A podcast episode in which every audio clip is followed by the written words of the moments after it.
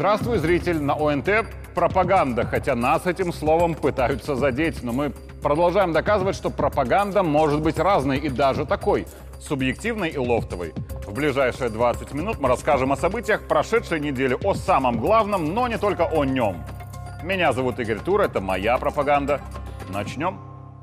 Главная новость прошедшей недели для меня лично, для всей команды пропаганды, для моих коллег по телеканалу и даже для всех белорусских журналистов, даже если они не сразу признаются об этом вслух.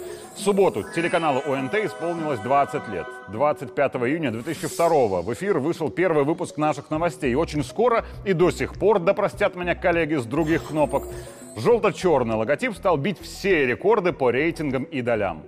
Так будет и в обозримом будущем. Мы получили сотни, тысячи поздравлений, за что нашим зрителям огромное спасибо. Пишите нам не только в день рождения. Но я думаю, многих интересует, как мы отпраздновали. Особенно это интересует тех, кто считает, что прикорытники проедают народные деньги, хотя вообще-то ОНТ живет за счет своей работы и заработанной рекламы. Но как же они там погуляли? Насколько на широкую ногу? Чтобы наши завистники не утруждались в поисках, все для вас, мои ненаглядные, докладываю. Отлично отпраздновали в банкетном зале Дворца Республики, подавали несколько горячих блюд. Естественно, не только сок и минералку мы употребляли.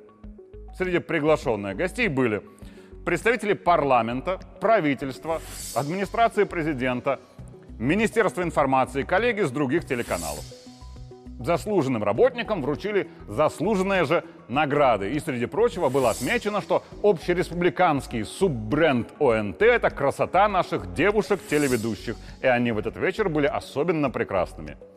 Можете завидовать, можете злиться, можете порадоваться. Это ваш выбор.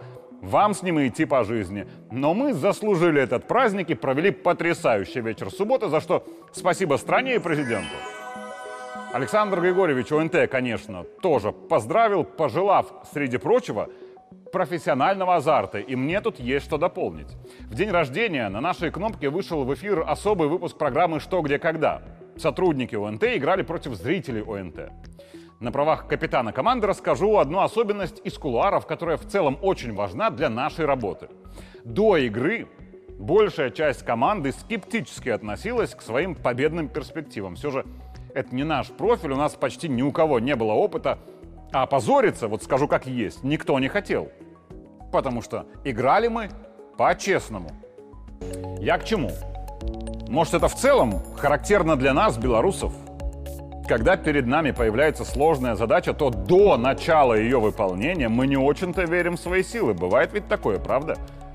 Мол, ну как это мы найдем альтернативную нефть? Это же Сложно, мы такого раньше не делали. Или как же мы можем побороть коронавирус без локдаунов? Это невозможно. Или как же мы справимся с гибридной агрессией и тусовками не понимающих сути процессов бунтовщиков? Может, мы не справимся? И так далее. Так мы думаем до того, как начинаем сложный процесс. И из-за этого страха не справиться, иногда от выполнения сложной задачи мы отказываемся. Но очень часто, как в той игре, нужно только лишь начать. И вот тогда у всех появляется тот самый профессиональный азарт, о котором говорил Лукашенко. Мы годами переваливали наши грузы через литовские порты. Все было отлажено, выгодно и просто. Потом Литва, как то маленькая собачка, начала калашматить нам штанину и доступ к своим портам закрыла. Нам нужно перестраиваться. И давайте честно, на этом этапе многие думали, что перестроиться будет невозможно и что у нас большие проблемы. Но как только мы начали, система по-хорошему завелась. И вот Лукашенко и губернатор Ленинградской области России обсуждают уже финализацию этого проекта. Есть о чем поговорить. Спасибо, что приехали. Особенно, еще раз говорю, в плане давления Запада на Беларусь мы полностью хотим миллионов 20 тонн переориентировать свои потоки на ваши порты и буду просить вас поддержки и помощи. С президентом России мы об этом договорились. Ну, вы знаете, он вам звонил э, по этому поводу. Думаю, что если мы с вами здесь развернемся, то и для Питера это будет хороший кусок работы, и для наших питерских друзей э, хорошие рабочие места. Дальше больше. На следующий день Александр Григорьевич прыгает в катер и уже лично осматривает будущий белорусский терминал в питерском порту. Так что литовская собачка, калашматящая нам штанину, скоро останется без транзита белорусских грузов не на время своих санкций, а вообще навсегда. И это замечательно. Более того, что-то мне подсказывает, что за закрытие части транзита в Калининградскую область эту собачку очень больно пнут. Жду в ближайшие недели визга этого сумасшедшего мопса.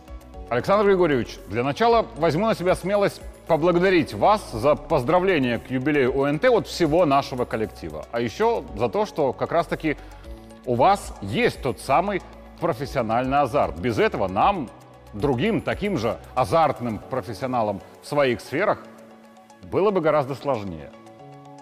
Сложность ведь еще и в том, что у нас рядом есть и собачка покрупнее. Не алабай по размерам и не немецкая овчарка по благородности, но борзая по сути. И я, конечно, про Польшу, которая уже давно двигается в сторону того, чтобы стать 51-м штатом США.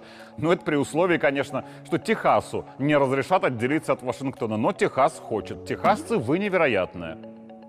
Так вот, Польша взяла за моду разрешать летать вдоль своей границы с Белоруссией натовским стратегическим бомбардировщиком, которое способно нести на борту ядерное вооружение.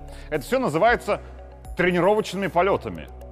Конечно, но нигде же в мире нельзя больше тренироваться, только возле Беларуси.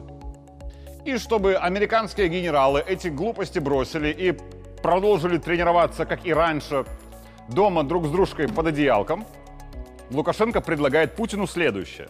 Нас э, очень беспокоят вопросы тренировочных полетов Соединенных Штатах Америки, самолетов и натовских, которые тренируются нести ядерные боеголовки и ядерные э, зарады. Э, на, нас это очень напрягает. Поэтому я прошу вас рассмотреть вопрос зеркального ответа на эти вещи без перебора. Шутить нам нельзя, мы помним 41 год, когда нас убаюкивали, все будет хорошо, все тихо, никто не нападет, а потом оказались не готовы к этому. Поэтому для нас очень серьезная ситуация, я не первый раз ставлю перед вами этот вопрос. Знаю, что вы рассматривали Министерство обороны, хотелось бы услышать, как будут э, развиваться здесь события, я не скрываю, я ставлю вопрос о том, чтобы мы могли Э, быть готовы ко всему, даже к применению самого серьезного оружия для того, чтобы защитить наше Отечество от Бреста до Владивостока. Значит ли это, что в Беларуси появится ядерное вооружение? Для начала, а может уже и есть давно, просто зачем об этом рассказывать всем подряд? А если и появится, то как иначе? Если у нас на границе теоретически такое оружие может быть на борту натовских бомбардировщиков – а назовем мы все это тренировочными полетами. И будем их проводить не около границ США, где тренировочные заплывы проводят российские подлодки, а у себя дома, у своих границ. И мы имеем на это полнейшее право. И мы имеем полнейшее право запрашивать эту помощь у своего ближайшего союзника. Я с вами полностью согласен, что позаботиться об э, э, безусловном обеспечении нашей безопасности, безопасности союзного государства – а может быть и других стран ОДКБ, мы обязаны просто. Поэтому э, я предлагаю следующее. На вооружении белорусской армии находится достаточно большая э, группировка самолетов Су-25. Их можно было бы соответствующим образом дооборудовать. 25-е самолет? Да, Су-25, да.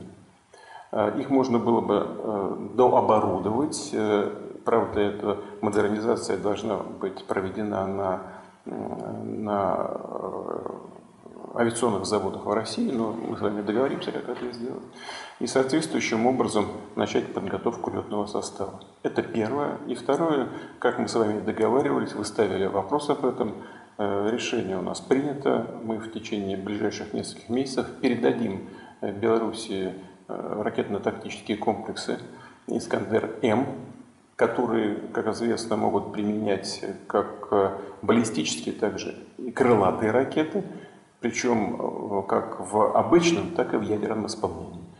Я предлагаю поручить Министерству обороны и начальникам генеральных штабов проработать все детали, связанные с этой совместной работой. И, кстати говоря, есть нюанс. Заметили, как Лукашенко уточняет про 25-е сушки? В такие моменты критики президента исходятся на Белсат. Мол, ой, ну зачем он уточняет? Это что за показательный искусственный вопрос? Но вот ведь какая штука. Дело в том, что Путин ошибся и оговорился. Су-25 — это штурмовик. Самолет непосредственной поддержки пехоты на поле боя. У него незначительный боевой радиус и относительно невысокая масса боезапаса. Из него, конечно, носитель ядерного оружия, но никакой. Другое дело — многофункциональный истребитель поколения 4++, Су-35. Вот он может нести до 8 тонн ракеты бомб. Как раз его имел в виду Путин, но, видимо, оговорился. Лукашенко эту оговорку подрезал в режиме реального времени. Что говорит о том, что наш президент еще и действительно главнокомандующий, а не так, как беглые, у которых у танка есть дуло. Спасибо, что не хобот. Беглая, для вас старая армейская шутка – Дуло у танка девочки, у танка мальчика ствол. Остальное загуглите сами. И касаемо того, что калашматящих штанин и собачек скоро поставят на место, еще один фрагмент разговора Лукашенко и Путина. Владимир Владимирович, нас очень напрягает ситуация и ту политику, которую проводят наши соседи. Вы, в общем-то, знаете, это руководство Польши и руководство Литвы. Э, политика на конфронтацию. И вам хватает от них, особенно в Украине, вот в последнее время э, наемников больше всего, как мы замечаем, из Польши. Я не понимаю, зачем это им надо, конфронтация. Ну, ясно, что за спиной стоят, подталкивают и прочее, но политика отвратительная, а поведение агрессивное. То же самое и Литва. В последнее время нарастает вот поток информации по поводу их замысла прекратить транзит Э, из России через Беларусь в Калининград, изолировать Калининград. Ну, слушайте, ну, это сродни объявления какой-то войны уже. Это же недопустимо, подобные вещи в современных условиях.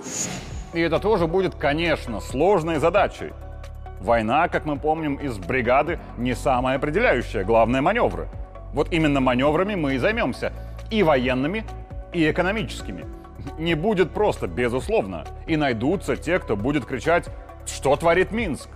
Только сначала это будут крики опасений, а затем будет крик ровно такой же по формулировке, но уже с восхищением, как и было с темой куда-то уехавших белорусов после бунта 2020-го. Более того, я вас уверяю, как надежный приятель КГБ, МВД и Следственного комитета, по 9 из 10 куда-то уехавших граждан у правоохранителей не только не было никаких претензий, но и о факте их существования никто знать не знал. Те или сами себе что-то надумали, потому что у страха глаза велики, и от какого-то шороха вокруг себя дернулись с места, якобы нас всех скоро задержат. Да кому вы надо? Были и другие, кто сделал себе справочку о наличии синей попочки за 200-600 евриков и радостно ускакал в Литву и Польшу, чтобы со справочкой и розовой попочкой получить уже полторы тысячи евриков за якобы зверство режима. Но еврики имеют свойство заканчиваться. И вот уже розовопоповые симулянты массово просятся обратно. Побежали за границу, а сегодня 95% они уже пишут открыто, хотят назад вернуться – вот если бы Александр Григорьевич простил и открыл границы после 2020 года, 95% бы вернулись. Ну, я не против, кто в тюрьму, кто куда, кто что заслужил. Надо возвращаться.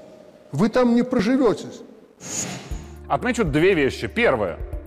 Беглые, конечно, хитренькие и пытаются получить гарантию, что по возвращении им ничего не будет. Беглые, не будет ничего, кроме справедливости. И это нормально. Более того, это будет очень демократично. И второе. Пока они там бегают, перемены наступили у нас. Вот пол первого позволяет себе поправлять Лукашенко. И пусть в шутку, но тем не менее. А раньше мы себе такого не позволяли. Но у нас появился профессиональный азарт, а это то, что всегда одобрит главный. Главное, без перегибов. Ведь мы продолжаем жить в удивительное, пусть и сложное время, когда все так быстро меняется, что выстроить какие-то рабочие алгоритмы чрезвычайно сложно. Сейчас нужны решения, правильные по сути, и да, иногда не до законов, как говорил Лукашенко. И это не только нормально, это еще и правильно. Эту фразу, кстати, президент сказал в сентябре 2020-го на встрече с прокурорами. А вчера Генеральная прокуратура отметила свой вековой юбилей. Главнокомандующий, конечно, тоже поздравил. Вековой юбилей – это веха, которая связывает воедино историю судеб многих поколений. Тех, кто стоял у истоков создания белорусской государственности и тех, кто бережет лучшие традиции службы сегодня. Вы обеспечиваете национальную безопасность, защиту суверенитета и конституционного строя нашей страны. Благодарю вас за верность профессиональному долгу, преданность Родине и бережное отношение к исторической памяти народа. Присоединюсь к поздравлениям, особенно с учетом того, что Генпрокуратура очень сильно в последнее время работает в медиаполе, в первую очередь по теме геноцида на территории Беларуси в годы Великой Отечественной и после. Коллеги, отчасти могу вас так называть, с праздником вас. Но он был вчера, так что вот вам субъективная ложка дегтя. Касаемо грамот, памятных знаков и медалей Туру за плодотворное сотрудничество, вы, прокуроры, в отстающих среди силовых ведомств. Так что болею за вас всей душой. И здорово, что мы можем себе позволить такое неформальное общение и публично. Как-то раньше мы ведь тушевались, правда? Вот, например, кадры с родных мест Александра Лукашенко, когда после рабочего дня президент пригласил всех по-свойски перекусить. Бывало ли такое раньше? Я вас умоляю, Лукашенко очень гостеприимный и заботливый человек, так что похожие перекусы с обсуждением и рабочего дня, и в целом повестки, и просто поболтать о разном, это нормально. Так происходит, если не в каждую командировку, то часто. И тут тоже с главного всем стоит брать пример. А то чего уж там. У некоторых хозяев иногда бутерброда не допросишься. И раз уж такая песня, еще инсайт. Вот приезжает Лукашенко в командировку, там ему Александр Григорьевич, пройдемте. Мы для делегации подготовили обед. Пойдет, не пойдет, это дело другое. Но уточнит президент уже у своих помощников. А тех, кто чуть дальше от главного, кто не высшие должностные лица, тоже принимают от души. И если слышит «нет», значит не гостеприимство это, а показуха для какого-то нужного результата. Не радушие, а реверанс наверх. Подумает так Лукашенко и учтет. Никто, конечно, никому ничего не должен. И нельзя прописать в обязанности гостеприимства. А вот лицемерие в этом увидеть можно ой как легко. И еще про день рождения ОНТ. К нему мы сами про себя сняли фильм о том, кто кем мечтал быть в детстве, но оказался на телевидении. Например, кто-то всерьез мечтал быть футболистом. Я лично после футбола свою мечту стать журналистом сформировал в классе 10 окончательно и бесповоротно. И сейчас я счастлив заниматься своим любимым делом, и мне еще за это и платят. Я к чему? Дорогие абитуриенты, у вас заканчивается ЦТ, и впереди выбор. Не отказывайтесь от мечты, даже если что-то другое будет проще достичь. Проще поступить, например. Вы обязательно справитесь. Главное — начать. И тогда в вас проснется тот самый профессиональный азарт. Меня зовут Игорь Тур. Это была моя пропаганда. Увидимся в следующий понедельник.